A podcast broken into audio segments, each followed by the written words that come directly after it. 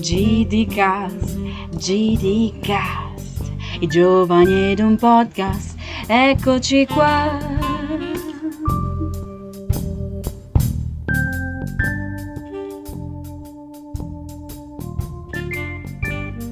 Benvenuti amici di GDcast, qui il vostro autonominato conduttore Christian è qua con me per questa terza puntata appunto del podcast più bello dei GD del Bollatese, sia GDcast.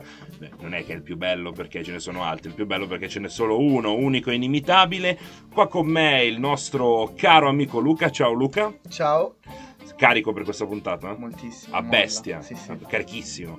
Mentre ospite e in realtà ospite fisso di questa puntata perché faremo tutta la puntata insieme a lui, Marcello Caria. Ciao Marcello. Ciao, ciao a tutti e a tutti, ah. è veramente un piacere essere qui con voi. Allora, responsabile del tavolo immigrazione di GD Milano. Esatto, sono quella persona che eh, rompe le scatole a tutti con i messaggi broadcast per ricordarvi di partecipare alle bellissime ed entusiasmanti riunioni del tavolo immigrazione. Ho dato tutti i riferimenti giusti, le cariche le ho date corrette. Esatto, correttissimo. Perfetto, sono molto contento, Sei dicevo, veramente molto contento.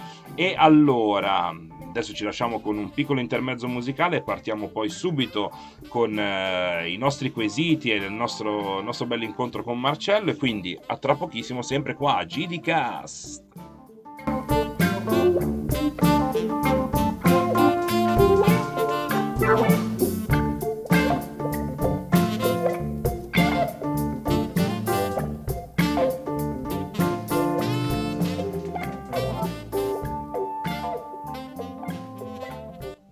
E come al solito qua a GDcast cambiano gli interpreti, ma io non cambio mai perché non vi mollerò mai. Questa è una promessa e una minaccia quasi. E uh, Luca lascia spazio a Giacomo, ma poi torna Luca, arriverà Emma, vediamo un po' chi si entra e si esce in questo nostro baretto democratico del GD del Bollatese. Ed è arrivato di nuovo Giacomo, il nostro procacciatore di querele. Esattamente, tra l'altro volevo presentarmi io così, però mi ha rubato la battuta. E ciao a tutti. E tu invece, eh... invece rubi la nostra dignità. Esattamente. Eccomi qui per la terza settimana di seguito, mi troverete qui sempre praticamente e la roba del prezzemolo l'ho detta già l'altra volta quindi non posso riutilizzarla purtroppo e niente Uh, come stai Marcello? Tutto bene, devo essere onesto, mi toglierò la camicia molto estiva che sto indossando perché fa veramente caldo in questa sala, però è un piacere. È per il calore qui. che trasmettiamo noi GD del Bollatese, per quello. Allora, esatto. volevamo farti un po' di domande, mh, mm, così per conoscerci. E la prima, proprio base, è: ma chi è Marcello? Presentati. Allora, Marcello è un ragazzo di. Allora... Terza persona. Allora, è un ragazzo di 20... Ecco, già arriviamo a un punto critico, l'età. La dico solo perché siete voi, perché mi avete invitato qui, perché tutti i miei amici sanno che dire la mia vera età ormai inizia a procurarmi un po' di ansia, eh, perché sento proprio l'età che avanza, mm-hmm. ho 25 anni. Guarda, non ti preoccupare, non sei il più vecchio. Io qua mi addosso Ovviamente sono io colpa. il più vecchio.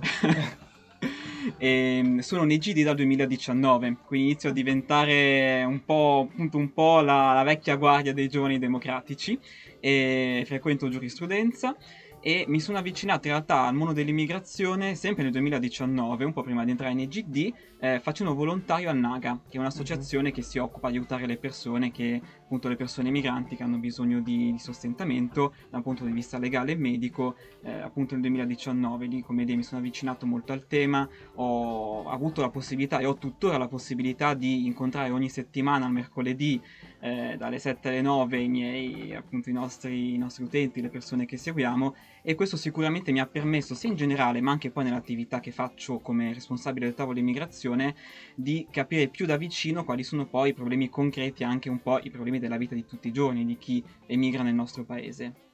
Uh-huh. E allora poi andremo a sviscerare un po' i temi che hai, che hai citato già in, questo, in, questa tua prima risposta, ma una domanda che cerchiamo di fare a tutti i nostri ospiti, che sarà in realtà un punto fisso, perché è la seconda volta che ho già facciamo. timore, ho già timore no, di questa è, domanda. È la terza, la prima abbiamo risposto noi, la seconda i due candidati segretari, invece adesso questo aspetta a te. Qual è il ricordo più bello che hai legato alla politica?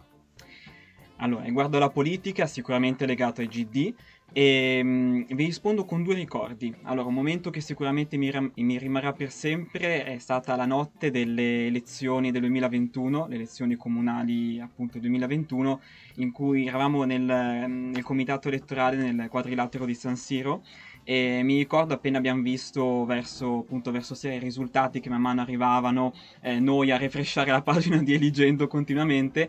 Ed è stato veramente emozionante vedere come ragazzi e ragazzi che fino a quel momento alla fine eh, facevano attivismo, la maggior parte qualcuno era già nei consigli, diciamo, nei consigli di municipi, ehm, tutto il lavoro che avevano portato avanti in quei mesi aveva dato dei frutti, c'erano stati eletti nei, appunto, nei municipi ed è stato veramente emozionante perché ho visto concretamente che chi si impegna ogni giorno per fare politica poi può avere la possibilità concreta di cambiare la città dal punto di vista dell'amministrazione e invece un qualcosa un po' più ruffiana, se vogliamo dire, in realtà il, dire, uno dei momenti più belli è ogni settimana, quando vedo le ragazze e ragazzi del tavolo immigrazione o quando mi, diciamo, sono a riunione con, con il mio circolo e quando vedo poi tutti gli altri ragazzi nelle varie assemblee. Questa è un po' una risposta paracula, ma l'accettiamo. Sì, sì, assolutamente. l'accettiamo, va bene così. Invece un'altra domanda così per conoscerci e poi passiamo al vero tema di oggi, che non l'abbiamo ancora detto, ma il punto cardine di questa puntata appunto sono due temi che si mh, autoseguono l'uno con l'altro, sia l'immigrazione che l'integrazione. Ma appunto la, la domanda che volevamo farti è qual è il personaggio politico che più rispetti, che più ammiri e in realtà anche che ti ispira di più sul tema dell'immigrazione? Allora, non posso non ci... sono tanti, però visto gli accadimenti di questi ultimi giorni non posso non citare Mimmo Lucano. Ah, io sapevo Matteo Salvini in realtà. Eh, lui è il secondo, è il secondo della lista. Okay. E dopo c'era Meloni, ma vabbè, non, non andiamo avanti. Però se, e... se la giocano cioè, esatto, seconda sì, e terza soprattutto posizione. visto gli ultimi decreti che ha emanato. Comunque se la gioca con me a livello di querele, eh. Ma- diciamo che l'ho imbeccato io, dai. Quindi, quindi anche colpa mia. e, no, Mimmo Lucano, che adesso è appunto arrivata la sentenza che ha eh, distrutto come dire, il castello di accuse che la procura di, di Locri aveva costruito sul suo conto. Mimmo Lucano rappresenta forse la faccia più bella della politica italiana, un politico che da, appunto da sindaco ha costruito dal nulla, dal niente, un modello di, di accoglienza e di integrazione che dovrebbe essere il modello che eh, non solo l'Italia, ma ogni paese europeo, anche poi nel contesto internazionale, dovrebbe seguire. Quindi vedere una persona che ha eh, preso un paese che tra l'altro si stava anche spopolando, lo ha eh, rigirato completamente, ha creato una vera e propria integrazione, è un qualcosa che mi ha sempre eh, emozionato, che un po' ha ispirato anche la mia attività nel concreto, ecco. E allora, perché non addentriamoci di più in quella che è la tragica, oserei dire, situazione attuale, partendo in realtà ehm, dai decreti e dalle leggi in vigore in questo momento, per far capire un po' chi ci ascolta da casa qual è la situazione che tutti i giorni sentono al telegiornale, leggono sui giornali, sui siti internet. Quindi partirei in realtà mh, col decreto flussi con, con te. Quindi spiegaci un po' che cos'è, spiegaci un po'. Allora, il decreto flussi è uno strumento che è stato introdotto in realtà con la Turco Napolitano, quindi nel 98, e che poi è stato poi diciamo, utilizzato anche negli anni a venire, viene ancora utilizzato, ed è uno strumento per gestire i flussi in entrata di lavoratori stagionali e non, quindi per eh, permettere un ingresso legale a eh, persone straniere che vengono nel nostro paese per, per lavorare. Eh, il punto è questo, il decreto flussi non ha mai realmente funzionato, soprattutto dopo l'entrata in vigore della, diciamo, della Bossi-Fini.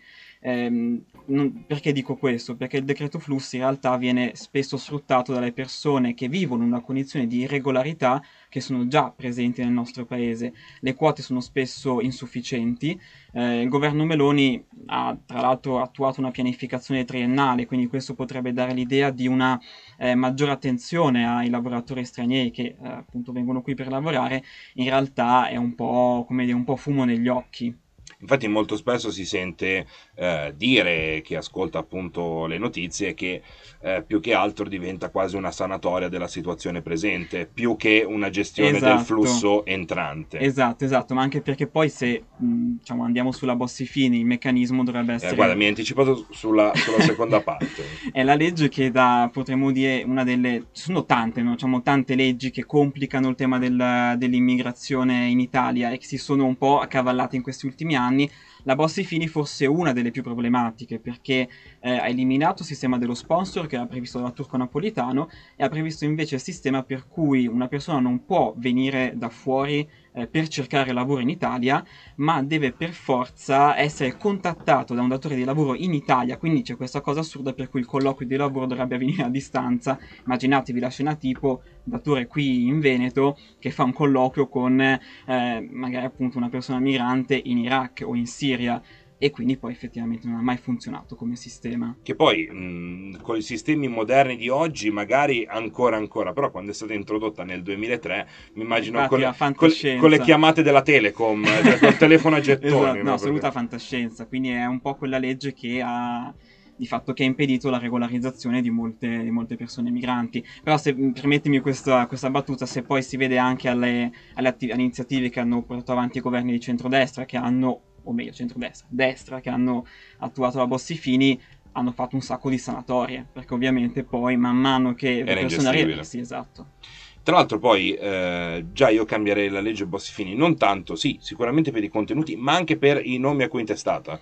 Cioè, ma cioè... la cosa assurda è che lo stesso Fini ultimamente dice che la norma andrebbe superata, per farvi capire l'assurdo a cui siamo arrivati. No, ma, ma tra l'altro poi ne parlavamo nelle nostre ultime riunioni, ultimamente insieme, già pensare che...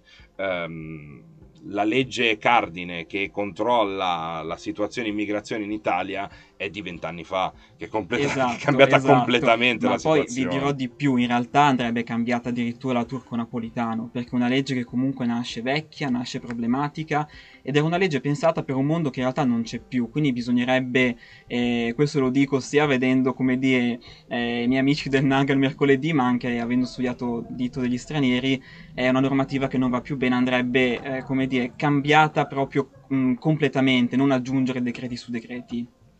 Sì, adesso ci spostiamo in una bellissima città. Questo è un attimo un momento di suspense. Sembro, sembro Lucarelli, per i più vecchi che conoscono. C'è un uomo, un uomo cammina. Quell'uomo è il mostro di Firenze. No, non era questa la storia. Allora, ma ci spostiamo in una bellissima città, eh, patria della Guinness, e quindi parliamo di Dublino parlaci di Dublino e perché Dublino. Dublino, aiuto, qui passiamo dalle, come dire, dalle, perdonatemi la parola, dalle schifezze italiane alle schifezze europee. eh no, perché il regolamento di Dublino è uno dei grandi problemi, ma soprattutto mh, mm, cos'è il regolamento di Dublino? Il regolamento di Dublino prevede che eh, la persona che sbarca, per esempio, nel primo paese di sbarco, quasi sempre sono l'Italia, la Grecia, eh, debba poi rimanere nel, diciamo, debba poi proseguire l'iter per la richiesta d'asilo nel primo paese di approdo e quindi ovviamente sono paesi come l'Italia, sono paesi come appunto la Grecia, eccetera. Questo non permette a queste persone poi di poter continuare la propria, la propria esistenza e continuare il proprio cammino negli altri paesi come la Francia, la Germania e i paesi nordici. Ehm, spesso quando anche in televisione o sui social sentite parlare di Dublino viene visto come un problema sempre solamente per gli stati, perché ovviamente poi l'Italia si trova con un incarico eh, a volte maggiore. Poi anche questa è un'informazione in realtà molto, come dire, molto parziale. Esatto, perché se poi andiamo a vedere i dati sulle richieste di asilo, in realtà eh, siamo, se non sbaglio, al terzo o quarto posto, la Germania ne accoglie molti più di noi. Il Beh, problema... Perché basta anche pensare da, per un lavoratore che arriva dall'estero, cercherà se mh, mm, si muove per motivi anche economici. L'Italia andare... diciamo che non offre proprio tutto questo. Ma di andare anche nel, nell'economia più forte esatto, del, del, continente. Esatto, ma soprattutto per raggiungere amici, familiari e conoscenti. Quindi Vabbè, certo. eh, la cosa che noto spesso quando si parla di Dublino che non è tanto, è sì un problema per gli stati, però è un problema per le persone prima di tutto, perché queste persone poi si ritrovano bloccate in paesi in cui non vogliono stare. Sai, sai, si dice molto spesso, e qua mh, mm, cercheremo di fare alto e basso in questa puntata per eh, accompagnarvi. Si dice molto spesso che Milano è la città più pugliese d'Italia, mentre, mentre Berlino è la città più turca d'Europa. Perché pensavo, so pensavo più sarda a Milano, perché io sono sardo di origine no, e no. So, i sardi sono ovunque. No, no, più pugliese. Più, più pugliese. Più pugliese. E, ehm, adesso però, siccome ognuno di noi poi, sapendo del tuo intervento, Marcello, è stato presente oggi, per cui ti ringraziamo molto molto, abbiamo pensato delle domande da farti. E adesso colgo l'occasione per farti la mia in questo caso. Più che una domanda è una riflessione forse. Um, trovo veramente eh, sconcertante in questo punto la criminalizzazione che viene fatta magari anche di associazioni come la tua che operano sul territorio italiano e eh, soprattutto delle ONG che fanno i salvataggi in mare. Cioè è veramente assurdo che della gente che si mobilita per salvare altre persone viene vista come eh, i peggiori universo. Guarda, la criminalizzazione delle ONG tra l'altro è una storia molto vecchia, nel senso che eh, comunque fino al 2014-2015 le ONG erano diciamo, direttamente inserite nel meccanismo di salvataggio, quindi c'è una collaborazione vera e propria anche con le varie, come dire, appunto, le guardie costiere. Poi è iniziato questo processo di criminalizzazione e un po' eh, la conoscerete la storia del pull factor, ovvero che le ONG attiravano, comunque erano causa di un incremento degli sbarchi. Poi ovviamente si è visto che non era, diciamo, è stato dimostrato con i dati empirici che è un'affermazione assolutamente falsa e, e, anzi vi dirò di più, ad oggi circa il, diciamo, le ONG intercettano massimo un 15-20% delle persone che sbarcano, tutti gli altri sbarcano appunto in autonomia con, con i piccoli barchini. La criminalizzazione delle ONG, tra l'altro, è come dire, nota dolente, è stata portata avanti anche da governi di colore diverso. Ricordiamoci, per esempio, già il, il codice di condotta che aveva, che aveva istituito Minniti. Poi, come dire, l'apoteosi, ovviamente, il punto massimo è stato con i decreti sicurezza Salvini, quindi con anche la predisposizione di, appunto, di reati nel caso in cui il, minist- il, appunto, il Ministero dell'Interno avesse eh, impedito come dire, l'attracco nei porti, quindi vincolati tutta la stagione anche dei porti chiusi. E semplicemente si parla di pura propaganda, pura propaganda nel, di un governo che non sa come rispondere a un tema complesso come l'immigrazione, quindi ovviamente eh, anche da un punto di vista dei social comunque è facile prendersela con chi salva vite, vite umane in mare, questo sicuramente sì. E tra l'altro, se posso dire e posso anche farti una domanda, quelli erano anche gli anni di una campagna mediatica di odio assurda verso Carola Rachete. Esatto, esatto, tra l'altro poi nel processo in cui la nostra Carola comunque è uscita, è uscita comunque vincitrice. Esatto. E, ehm, e, il punto è che in realtà, per collegarci anche alla quotidianità, il governo, cioè il governo Meloni alla fine con un decreto ehm, a gennaio, febbraio se non sbaglio, ha emanato un decreto che eh, diciamo, ha aumentato questa criminalizzazione delle ONG, ehm, appunto complicando ulteriormente, ulteriormente i salvataggi in mare. Mm, per esempio vi, diciamo, vi tornerà in mente il, diciamo, la questione del dover effettuare massimo un salvataggio e poi dover subito andare nel porto che è stato assegnato.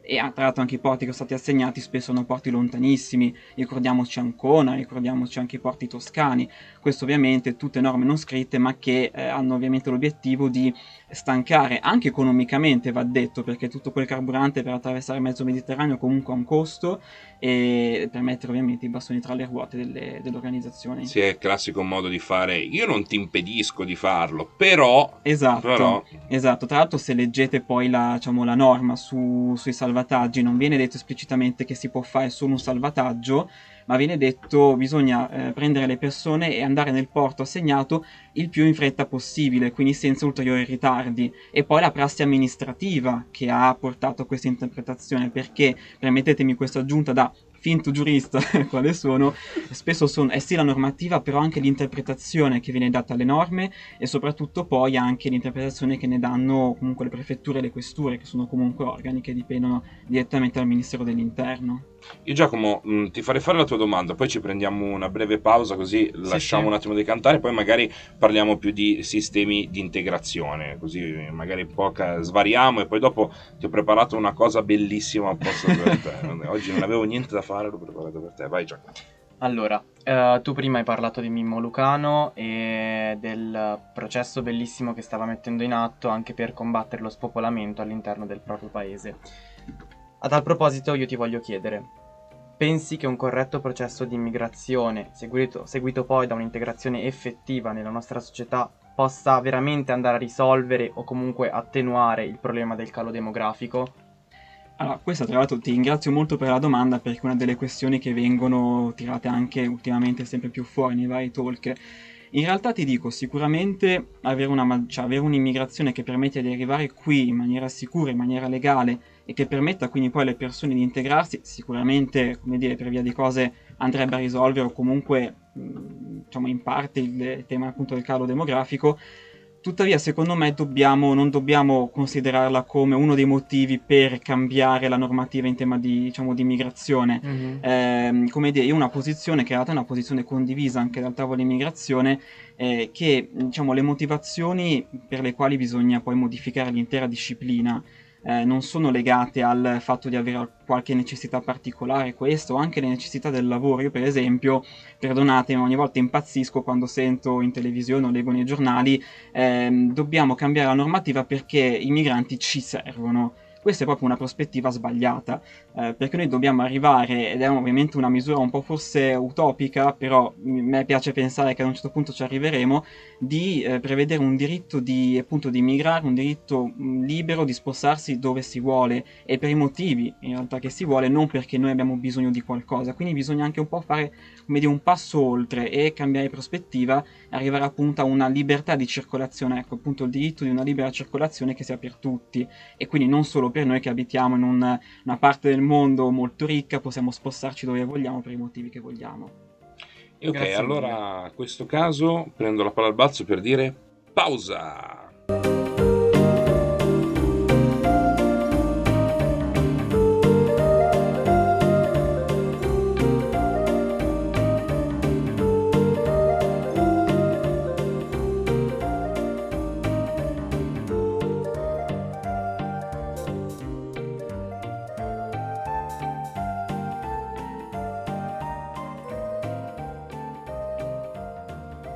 Eccoci qui rientrati su GDcast, il podcast più bello dei GD del Bollatese, perché siamo unici, per quello siamo i belli. Ve l'ho già detta questa frase, mi Molto sa. ben L'ho già detto. detta, l'ho già detta.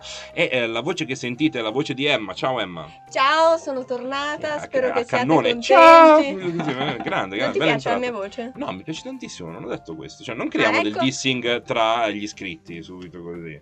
Vincerei io, solo per questo non Ok. vuoi... No, no, no, non vuoi il dissing. Non dico niente, poi dopo mi criticano tutti, non si sente il Insulti. volume, eh, Federico? Sono- eh, Non eh, l'ho detto io. Chi ascolta, ascolta, chi ha capito che deve capire, ha capito, insomma. Aspetta, ho promesso di fare un po' di SMR. Eh, ok, non so se si sente, stai scrivendo nel frattempo perché era sul cellulare. Ma- questa è la Gen Z tutto. che ci fa capire quanto sono giovani rispetto a noi comunque. Sì, io sono uomo da foglietti, proprio da questo Mi siete foglietti. sentite? E eh, allora, siccome abbiamo detto che volevamo sottoporti dei, dei nostri quesiti, delle nostre domande, dei nostri dubbi, Emma, tu che vuoi chiedere al nostro Marcello che è così gentilmente qua con noi oggi? Allora, caro Marcello, com'è cambiato il sistema di accoglienza sotto il governo Meloni? Allora, eh, il governo Meloni tra i suoi tanti, come dire, obiettivi per, per distruggere il sistema dell'immigrazione ha anche, come dire, ehm, attaccato in maniera molto forte il sistema di accoglienza. Il sistema di accoglienza in Italia possiamo dire che generalmente si suddivide ovviamente dopo i primi centri che ci sono, quindi momenti eh, immediatamente successivi allo sbarco, ci sono due sistemi, ci sono i centri di accoglienza straordinaria, quindi il sistema in cui generalmente eh, va solitamente chi non trova spazio nel sistema di, nel SAI, sistema di accoglienza e integrazione, e diciamo, mh, come dire, l'accoglienza in Italia non ha mai funzionato veramente bene perché non si è mai riusciti a, ad arrivare a un po' come dicevamo prima, no? quell'accoglienza diffusa come il modello Riace, ma si è sempre investito troppo poco e quindi alla fine c'era più accoglienza straordinaria eh, che una vera e propria reale accoglienza diffusa. Eh, il governo Meloni ha mh, di fatto, come dire, innanzitutto tagliato, tagliato i fondi al sistema di accoglienza, e, mh, quindi ha tagliato i fondi per quanto riguarda anche e soprattutto nei centri di accoglienza straordinari, per quanto riguarda l'assistenza psicologica, i corsi di italiano, ehm, anche altre fondi per la sanità. Quindi è andata ad eliminare tutte quelle, come dire, tutte quelle, mh, quelle cose che erano previste per aiutare anche le persone migranti eh, man mano ad ambientarsi nei territori in cui erano appena arrivate e quindi anche a non essere, a non essere lasciate troppo a se stesse. E, mh, inoltre ha fatto una cosa molto grave, cioè fino ad oggi, prima che appunto ci fosse il governo Meloni, eh, nel sistema di accoglienza e integrazione potevano, ovvero nell'accoglienza diffusa, potevano entrare sia ehm, chi è già titolare della protezione internazionale, ma anche chi era richiedente la protezione internazionale. Il governo Meloni invece ha deciso di ehm, diciamo, lasciarlo solamente a chi è già titolare e i richiedenti vanno tutti nei centri di accoglienza straordinari. Non so se vi ricordate che quest'estate eh, su molti giornali, insomma, è andato un po' sulle, sulle cronache eh, il fatto che in molte città non ci fossero più i posti per accogliere tutte le persone migranti. Questo si spiega, diciamo, una diretta conseguenza dei tagli che ha fatto il governo Meloni, perché ovviamente anche tutte le cooperative, le associazioni che solitamente rispondevano ai bandi del governo si sono giustamente rifiutate di aderire a questi bandi che prevedevano mh, per ogni persona una spesa veramente, veramente ridicola, quindi non potendo offrire nessun tipo di, di assistenza concreta. Ehm, dall'altra parte invece per fortuna al momento ciò che non sembra essere toccato più di tanto sono comunque i centri dedicati ai, ai minori stranieri non accompagnati, anche se su questo in realtà va detto una cosa importante, nell'ultimo decreto il governo Meloni ha previsto una cosa molto grave, ovvero la possibilità che qualora non ci sia spazio nei centri per minori stranieri non accompagnati, i minori vadano nei centri dove sono presenti anche gli adulti. Questo ovviamente è un qualcosa di grave perché tu vai a mettere dei minori che hanno bisogno di un proprio spazio, di, propria, di un proprio ambiente insieme ad adulti, quindi eh, vai a creare anche un disagio psicologico a minori che hanno già sofferto un viaggio, un viaggio molto importante. Invece c'è il nostro Luca che è tornato dopo l'inizio della nostra puntata. Tu Luca, che vuoi chiedere al nostro Marcello? Allora, io ho una domanda per te. Secondo te, tutto il discorso sui rimpatri è utilizzato solo esclusivamente a livello propagandistico o sono una cosa che i vari governi e i paesi attuano nella realtà? Allora, questo è, potremmo dire, il cavallo di battaglia di Giorgia Meloni. Lei ha impostato un po' tutta la sua dire, la sua politica in tema di immigrazione cercando di portare avanti il tema dei rimpatri, no? Eh, questo stato si collega anche al tema dei CPR, ovvero cerchiamo di rimpatriarne il più possibile.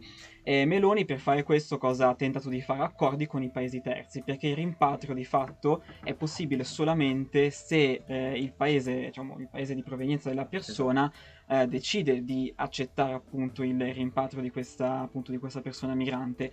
Eh, ovviamente questo molti paesi non, non accettano questo tipo, questo tipo di accordi e quindi è impossibile fare un vero e proprio rimpatrio. Oppure ci sono alcuni paesi che, come la Libia, alcuni parlano con alcuni governi e alcuni con altri. Che ora Libia è divisa in due. Esatto, ma per esempio anche qui, esatto, molto spesso con molti stati non è neanche possibile fare un accordo di rimpatrio per il, anche per il governo che, appunto, che, che, c'è, eh, che c'è in quello Stato. Eh, parlando di rimpatri viene in mente sicuramente anche il tema della, per esempio, gli accordi con la Tunisia. Certo. La Tunisia è uno degli unici paesi con cui noi abbiamo appunto, noi abbiamo accordi di rimpatrio in realtà in particolar modo con la Tunisia, con l'Egitto, con il Marocco. Infatti se vedete le statistiche questi sono ehm, anche le diciamo, le statistiche legate a chi entra in un CPR e chi dal CPR, che sono i centri di permanenza per il rimpatrio, eh, alla fine chi sono, le persone, chi sono le nazionalità che vengono rimpatriate in misura maggiore sono appunto quelle di questi tre paesi con cui abbiamo un accordo.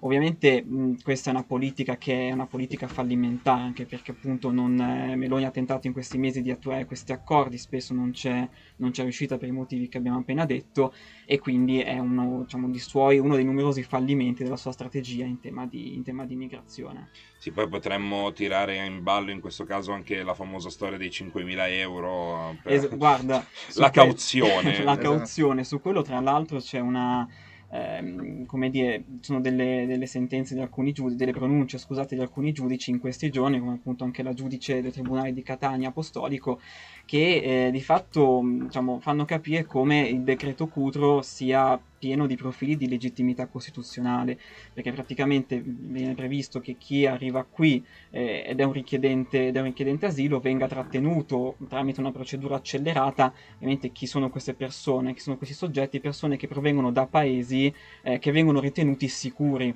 Ora, ritenere un paese sicuro è una, un azzardo, anche perché noi riteniamo sicuro un paese come la Tunisia, Tunisia in cui i migranti subsahariani vengono letteralmente ammazzati e portati dal governo nel deserto a confine con la Libia. E mm, quindi queste persone vengono tenute in questi, in questi, centri e per evitare questo il governo Meloni si è inventato questa sorta di garanzia appunto di 5.000 euro. E per fortuna queste pronunce di questi giudici stanno mostrando l'assoluta eh, incompatibilità sia con eh, dire, le nostre norme interne ma soprattutto con le norme anche europee. Quindi speriamo che eh, adesso il governo vuole impugnare queste, appunto, queste pronunce ma speriamo di essere sulla strada giusta per arrivare poi successivamente anche a ritrattare queste norme, queste norme. Poi è assurdo come ehm, noi europei alfieri della democrazia e del liberalismo nel mondo diamo i nostri fondi per gestire questa situazione a dei paesi non illiberali, proprio, proprio eh, dispotici e dittatoriali. Cioè Ma, veramente... tra, ma tra l'altro spesso i fondi che l'Unione Europea stanzia per programmi, di, perché anche un altro diciamo, leitmotiv in tema di migrazione qual è? Aiutiamoli a casa loro, no? L'Unione Europea quindi eh, diciamo, stanzia molti fondi da appunto destinare a questi paesi per progetti di sviluppo, di cooperazione. Si è scoperto che in realtà paesi come per esempio viene in mente anche la Tunisia se non sbaglio utilizzano questi fondi non per, eh, per far stare bene la propria gente e eh, come dire, farla lavorare eccetera, migliorare la propria vita, ma per eh, diciamo in termini di sicurezza e quindi sulle frontiere. Quindi anche tutti questi fondi in realtà vengono dirottati per, i mo- per i motivi per cui non sono Esatto. stati destinati.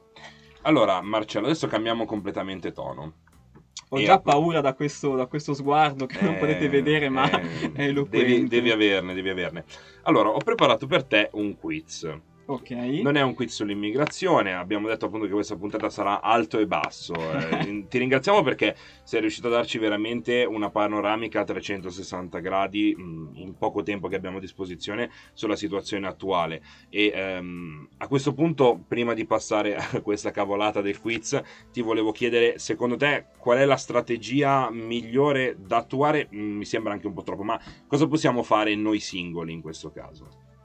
Allora, come singoli intendi? come Quindi- singoli, come gruppi, come cittadini in questo caso, come attivisti. Allora, ecco, secondo me la cosa, noi anche come, come GD, ma anche come partito, ormai sappiamo quali sono le... cioè per fortuna mi verrebbe da dire anche il PD eh, ha capito quali sono, grazie anche per esempio alla linea che ha dato la nostra segretaria nazionale, Lischlein, e anche poi il responsabile immigrazione Maiorino, quali sono le misure che devono essere messe in campo, quindi una mare nostrum europea, eh, canali di ingresso sicuri e legali, e, mm, e soprattutto anche eh, come dire basta alle varie forme di detenzione amministrativa in Italia e in giro per l'Europa. Questo lo possono fare i governi, lo possono fare gli stati. Secondo me l'altra grande sfida è, è che questo possiamo avere noi un ruolo, ognuno di noi può avere un ruolo molto importante sia nell'ambito politico in cui ci muoviamo, ma anche in realtà eh, banalmente mi verrebbe da dire con amici, conoscenti al mercato, nelle riunioni di condominio, se qualcuno di noi ha la fortuna di frequentarle come il sottoscritto. E La fortunissima. proprio grande fortuna ehm, è quello di come dire di fare di raccontare l'immigrazione in maniera diversa perché quando si dice un- diciamo il governo potrebbe attuare tutte queste misure tutte queste riforme però se non c'è anche un, un sostegno da parte della popolazione che per anni è stato oggetto di, una- di campagne comunque di anche di appunto fake news che hanno avvelenato le persone no? noi dobbiamo pian piano ed è questo il ruolo che, abbiamo- che dobbiamo avere come singoli a fargli capire in realtà che i nemici non sono, diciamo, i loro nemici, la loro, spesso la loro condizione di povertà o di disagio non dipende da eh, le povere persone migranti che sbarcano sulle nostre coste, ma da altri motivi di politica, spesso anche di, di politica interna. Quindi dobbiamo essere bravi ehm, a raccontare in maniera diversa l'immigrazione, eh, senza ovviamente, diciamo, neanche in maniera concreta, come dire, non avendo paura di confrontarci anche con chi magari eh, ci attacca subito con parole non molto felici, perché spesso le persone eh, nel tempo acquisiscono no, questo atteggiamento per tutto il vissuto che hanno. Quindi il nostro compito è cercare di convincere più persone possibili con una narrazione che sia, come dire, efficace. Eh, colgo l'occasione per eh, darvi uno spunto di visione, un film che è uscito, mh, tra l'altro beh, è uscito nel 2022 in Francia, ma è stato distribuito in Italia eh, proprio quest'anno, poche settimane fa, e il film si chiama Manodopera, eh, il titolo in francese è Interdit aux italiennes, che vuol dire vietato ai cani e agli italiani, e appunto parla dell'immigrazione italiana, prevalentemente del Piemonte, di una famiglia, poi c'è tutta questa storia, eh, dal Piemonte alla Francia. E quindi mh, mi piace sempre dire quello che vediamo oggi non è nient'altro quello che è successo ieri e quindi è, è proprio vedere come in realtà Esatto. gli italiani, noi, i nostri nonni, venivano veramente ghettizzati in quelle che era eh, un movimento prettamente poi solo economico perché Esatto, adesso a ti, maggior ti ragione. potrei dire ho visto, conosco questo film, in realtà no, ammetto la mia ignoranza, ma è sicuramente un buon spunto, lo andrò, lo andrò a vedere, ma alla fine sì, sono quelle dinamiche che si, che si ripetono alla fine. Un Eh, tempo beh, è, erano- stato, è stato distribuito in Italia alla fine di agosto di quest'anno. Ok, quindi sono scusato, Sì, ero, sì, ero sì, preso sì. con la sessione, mi è, No, ma mi poi, è sfuggito. ma poi è stato veramente una settimana e mezzo in, in Ok. distribuzione. Tra l'altro è molto bello perché è un film di animazione fatto in stop motion, tipo Nightmare Before Christmas, quei tipi di cartoni, di cartoni Ah, lì. bello. Quindi è veramente particolare. E, e quindi ve lo consiglio, un bellissimo film. E adesso passiamo in realtà al momento che tutti aspettavamo con trepidante attesa. E questo è tutto per te, Marcello. Preparati, perché sono, ehm, come diceva un, un uomo saggio prima di me, ehm, volatili per diabetici, in questo caso. Lo diceva Lino Banfi, abbiamo capito. Che zia Mary, come diceva Lino Banfi. Allora, si tratta della Gobbo Quiz. Quindi funziona così, te lo spiego velocemente. Te l'ho spiegato fuori onda, ma lo rispiego perché ci Ma ascolta sì, a casa. esatto. Allora, bisogna rispondere alla domanda con la risposta della domanda precedente. Quindi facciamo un esempio. La prima risposta è sempre gobbo, perché c'era un famoso politico, quindi noi andiamo a rispor- eh, rispondere alle domande prima e quindi rispondiamo risalendo la collina, risalendo la gobba. Quindi, come ti chiami? Gobbo. Ok, Chi è Batman? Batman. No, come ti No, chiami? come ti Marcello. chiami? allora, rifacciamo. Rifacciamo. Allora, dai. come ti chiami? Gobbo, Chi è Batman? Marcello. Ok, e poi così proseguire. Ok, Allora, iniziamo subito con leader storico della Lega Nord dagli anni 80 fino al 2013. Bossi. Gobbo! Ah no, è vero. È più difficile di quanto non sembra. Rifacciamo. No, Ci- gra- ti ringrazio Emma, ma sono io che sono abbastanza Ci siamo? imbambito, ci, Ci siamo. Allora, prima risposta è Gobbo. Poi tu rispondi alla domanda dopo con la risposta precedente. Ok. Leader storico della Lega Nord dagli anni 80 fino al 2013. Gobbo, Unificò Napoli e il meridione all'Italia durante il Risorgimento, l'eroe dei due mondi. Bossi, Esponente storico della, GT, della, G- eh, della DC, soprannominato il Divo e il Gobbo. Garibaldi, Ok. Ex capitano della Roma, soprannominato il Pupone. il Divo, Andreotti. Andreotti, sì. Ok. Futuro candidato sindaco di Roma per Fratelli d'Italia. il Pupone. Esatto, Francesco Totti. Era, era una cosa molto rapida, ma io ci tengo a fare un applauso a Marcello che ha capito dopo quattro volte che l'ha Esatto, fatto. alla fine Bravo Marce, bravo Marce. Io ho creduto in te dall'inizio. Grazie Emma. E allora, noi adesso ci salutiamo con Marcello che ringraziamo tantissimo e abbiamo ancora pochi pochi minuti perché arrivano eh, i momenti più attesi di questa nostra trasmissione che sono le P-Words. A tra pochissimo un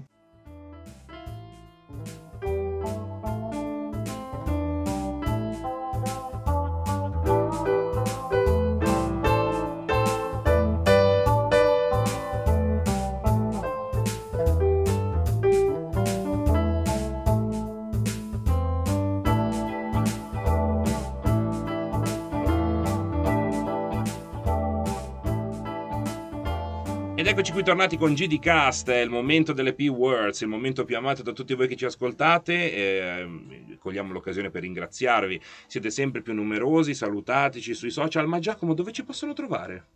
Allora, ci potete provare. Provare. Provare. Ci volete provare Ci potete anche. provare volendo. eh. A, contatta- a contattarci. Esatto, a contattarci. Specifi- questa è una cosa da specificare bene. Esatto, allora ci potete trovare su Instagram o su Facebook eh, sulla pagina GD Bollatese. Ok, semplice. Esatto, Rapido, semplice, sempre- efficace. sì, ma sì, come sì. sei bravo? Hai Quindi visto? potete farlo Sempre di- subito, è molto semplice. Eh, Esatto. Emma, Emma è quasi una minaccia la tua. Sì, sì, sì, sì. Ok. Io mi No. sento spaventato, No, sinceramente. cosa dite? Ma c'è una voce amica, la voce della nostra segretaria, che salutiamo calorosamente con un applauso. Uno, uno, ho detto uno. Scusate. Grazie. Non volevo Grazie. esagerare. Caloroso questo applauso. Ciao Anna, Grazie come mille. stai? Sei arrivata... Bene, sono arrivata Di all'ultimo corsa. proprio per le P-words. Che diciamo che è il classico momento puttanata, possiamo Esatto, dire. Cioè, La esatto. P di P-Words sta, Sta per puttanate. puttanate words. E abbiamo qua anche il nostro Marcello ancora. Ciao Marcello. Ciao, tra l'altro sfrutto questo momento di, come dire, un po' più leggero per ringraziarvi di avermi invitato e i miei amici lo sanno, uno dei miei sogni nel cassetto è prendere il posto di Mara Veniera Domenica In e considero questo momento il tassello d'inizio di questa carriera, quindi vi ringrazio molto. Amore della zia, come dice la Mara. Grande Marcello. Eh, È una carriera spianata davanti. esatto. Fanculo il tavolo immigrazione, mi do domenica in. Domani lo lascio, ciao a tutti ragazzi. Vado a fare l'opinionista al grande fratello VIP. Esattamente così. Allora, abbiamo detto appunto che è il momento delle P-Words e quindi facciamo iniziare il nostro ospite. Professionista della demolizione. Si dice di colui che in politica costruisce per poi distruggere, di chi assume iniziative e comportamenti che demoliscono il lavoro fatto. Giacomo, chi- dai, dai, è arrivato il momento tuo. Chi è quest'uomo? Chi O è? questa donna? Ma non posso. Proprio io, per forza. Sì, dillo. Un uomo che ha un ego eh, stratosferico. Sicuro, sicuro? Forse è lui? Forse è lui, stiamo citando? Vabbè, lasciamo il Esatto, mistero, lasciamo un alone di esatto, mistero. esatto. Lasciamo un di mistero. Mettiamo Ma- tipo il box su Spotify così. Secondo indovina- voi chi esatto, è? Esatto. Hai lanciato questa reference, adesso tutti e nei sa- commenti. Secondo me le risposte scrivere. saranno un po' tutte le stesse. Esatto. E, e saranno tipo quattro risposte, tre Sì, totalmente sì, a sì, caso sì. e una per forza lei tipo Zicchicchi, Mara Venier e eh, Maurizio Croz e poi ci sarà quell'uomo. Quell'uomo. Vi attenzione. diciamo che è un uomo. Se questo è un uomo... No, vabbè, questa è un'altra storia. Vai, vai avanti, Anna. Allora, io ho pastone politico. Il pastone politico metteva insieme e sintetizzava tutte le notizie politiche e parlamentari in un solo articolo, solitamente ospitato in una prima pagina del quotidiano. Il pastone politico oggi non esiste più. Vai, Jack. Sadness. La mia parola è tabagismi lessicali, eh, adatta al tabagista per eccellenza, però questa espressione fa riferimento al fumo esagerato e quindi dannoso delle sigarette e si usa per rimproverare un lessico infarcito di espressioni e modi di dire nuovi. Ok. Tipo gli inglesismi che ci sono Esatto. ora. Ti Facciamo- brifo, ti brifo più later. Esatto. Asap. Esa- come direbbe il nostro Valerio. Sì, è il nostro, il nostro. Valerio che prima o poi riuscirà a arrivare in orario Esat- e fare la puntata con noi. Vai, Emma. Noi abbiamo strapuntino, sinonimo di piccolo incarico politico, di ruolo marginale che segnala la seconda fila, le modeste opportunità che l'incarico offre. Beh, è tipo il nostro Luca, che è il mio segretario. Esatto, che è il segretario della segretaria. Il segretario del segretario del segretario del segre- della segretaria. Quindi c'è proprio un- una linea eh, ricostruita dinastica molto lunga. Così. Tipo, tipo i duchi di Kent che non saliranno mai al trono d'Inghilterra. Esatto, Però, noi eh, diamo pochi incarichi per, al que- GD. per quello forse, eh, Harry, te ne sei andato via dall'Inghilterra, eh? Ma, eh, queste sono altre storie, vabbè, così. Lascia- lasciamo le storie degli eredi al trono di Windsor per un'altra occasione. Magari faremo un intero podcast Sì, Beh, sulla famiglia pesante. reale. E io farò la rediviva Elisabetta, perché se per Marcello il sogno è fare eh, Mara Venier, il mio sogno è essere regina d'Inghilterra. Esatto. Esattamente Non così. Eh, scambiateci per monarchici, re. per favore. Ehm, il re, viva, il re è morto, viva il re. Cioè, di solito. Vabbè.